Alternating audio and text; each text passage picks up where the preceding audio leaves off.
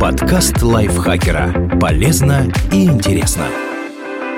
Всем привет! Вы слушаете подкаст лайфхакера. Короткие лекции о продуктивности, мотивации, отношениях, здоровье. В общем, обо всем, что делает вашу жизнь легче и проще. Меня зовут Екатерина Тюрина, и сегодня я расскажу вам, что такое адаптивное мышление и зачем предпринимателям нужно его развивать.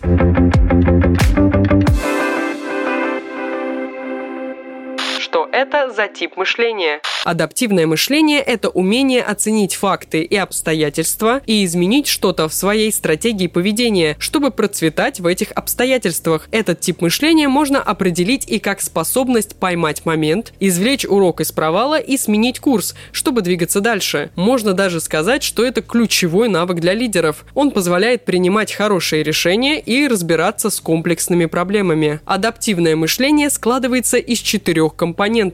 Умение предвидеть вероятные будущие потребности, тренды и возможности, умение сформулировать эти потребности, чтобы их понимала команда, приспособление к новым условиям, которое ведет за собой постоянное обучение и корректировку своих действий, прозрачность принятия решений и открытость для обратной связи. В чем польза адаптивного мышления? Ничто не длится вечно. Времена меняются, и компании меняются вместе с ними. Чтобы быть успешным предпринимателем, нужно уметь адаптироваться. Это умение особенно ценно во время кризисов, когда ситуация становится неопределенной и изменчивой. Информации недостаточно, а реагировать требуется быстро. Чтобы принять верное решение в сложный период, нужна способность отодвинуться от обстоятельств, в которых вы оказались, и посмотреть на все издалека. Автор книги «Лидерство» Рональд Хейфец называет это подняться на балкон и взглянуть на танцующих сверху. Такой прием помогает создать дистанцию между вами и ситуацией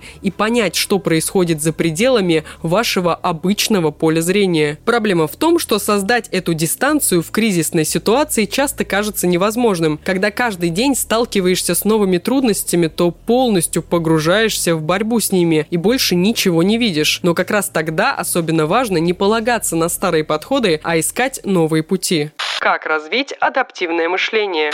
Будьте одновременно участником и наблюдателем. Как говорит Хейфец, лидерство – это искусство импровизации. Предпринимателю нужно постоянно возвращаться с балкона на танцпол и обратно, месяц за месяцем, год за годом, потому что в один день избранный вами план действий может работать, а в другой вы можете обнаружить непредвиденные последствия своих решений, и вам придется перестраиваться. Периодически останавливайтесь и оглядывайтесь вокруг, наблюдайте и слушайте. Если слишком зацикливаетесь зациклитесь на своих прошлых стратегиях, вы упустите шанс внедрить инновации. Постоянно оценивайте результаты своих действий. Это даст вам возможность при необходимости скорректировать свои шаги, что и составляет основу адаптивного мышления. Например, во время пандемии коронавируса многие перешли на удаленную работу. Соответственно, условия и потребности сотрудников изменились. В такой ситуации как никогда важно следить за тем, как они реагируют на новые подходы к работе и перестраиваться в зависимости от результатов наблюдения, регулярно оценивая свои действия и результаты результаты, вы быстрее адаптируетесь под меняющиеся условия.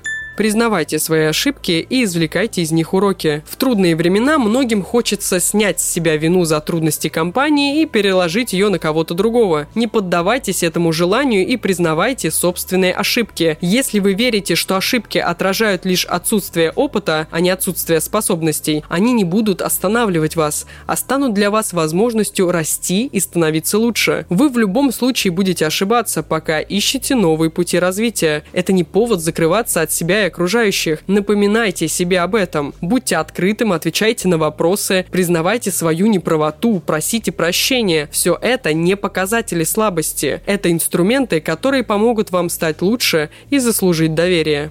Стройте доверие в команде. Открыто говорите с членами команды о том, какие из выбранных методов работают, а какие нет. Это секрет успешного сотрудничества, который заодно поможет выявить способы решения комплексных проблем. Не бойтесь признавать, что какие-то ваши решения оказались не идеальными. Откровенность создает психологически безопасную обстановку, которая жизненно необходима для эффективного реагирования в кризис. В такой обстановке сотрудники знают, что на рабочем месте можно высказывать идеи идеи, задавать вопросы, делиться тревогами и признаваться в ошибках, и знают, что их вклад ценится. Именно прислушиваясь к чужим точкам зрения, вы можете создать ту дистанцию, которая нужна, чтобы увидеть ситуацию со стороны. Спасибо Елене Евстафьевой за этот текст. И спасибо вам, что прослушали этот выпуск. Не забывайте подписаться на подкаст Лайфхакера на всех платформах, ставить ему лайки и звездочки, а также заходите к нам в чат в Телеграм. Он так и называется – подкасты Лайфхакера. А я с вами прощаюсь. Пока-пока. Подкаст Лайфхакера. Полезно и интересно.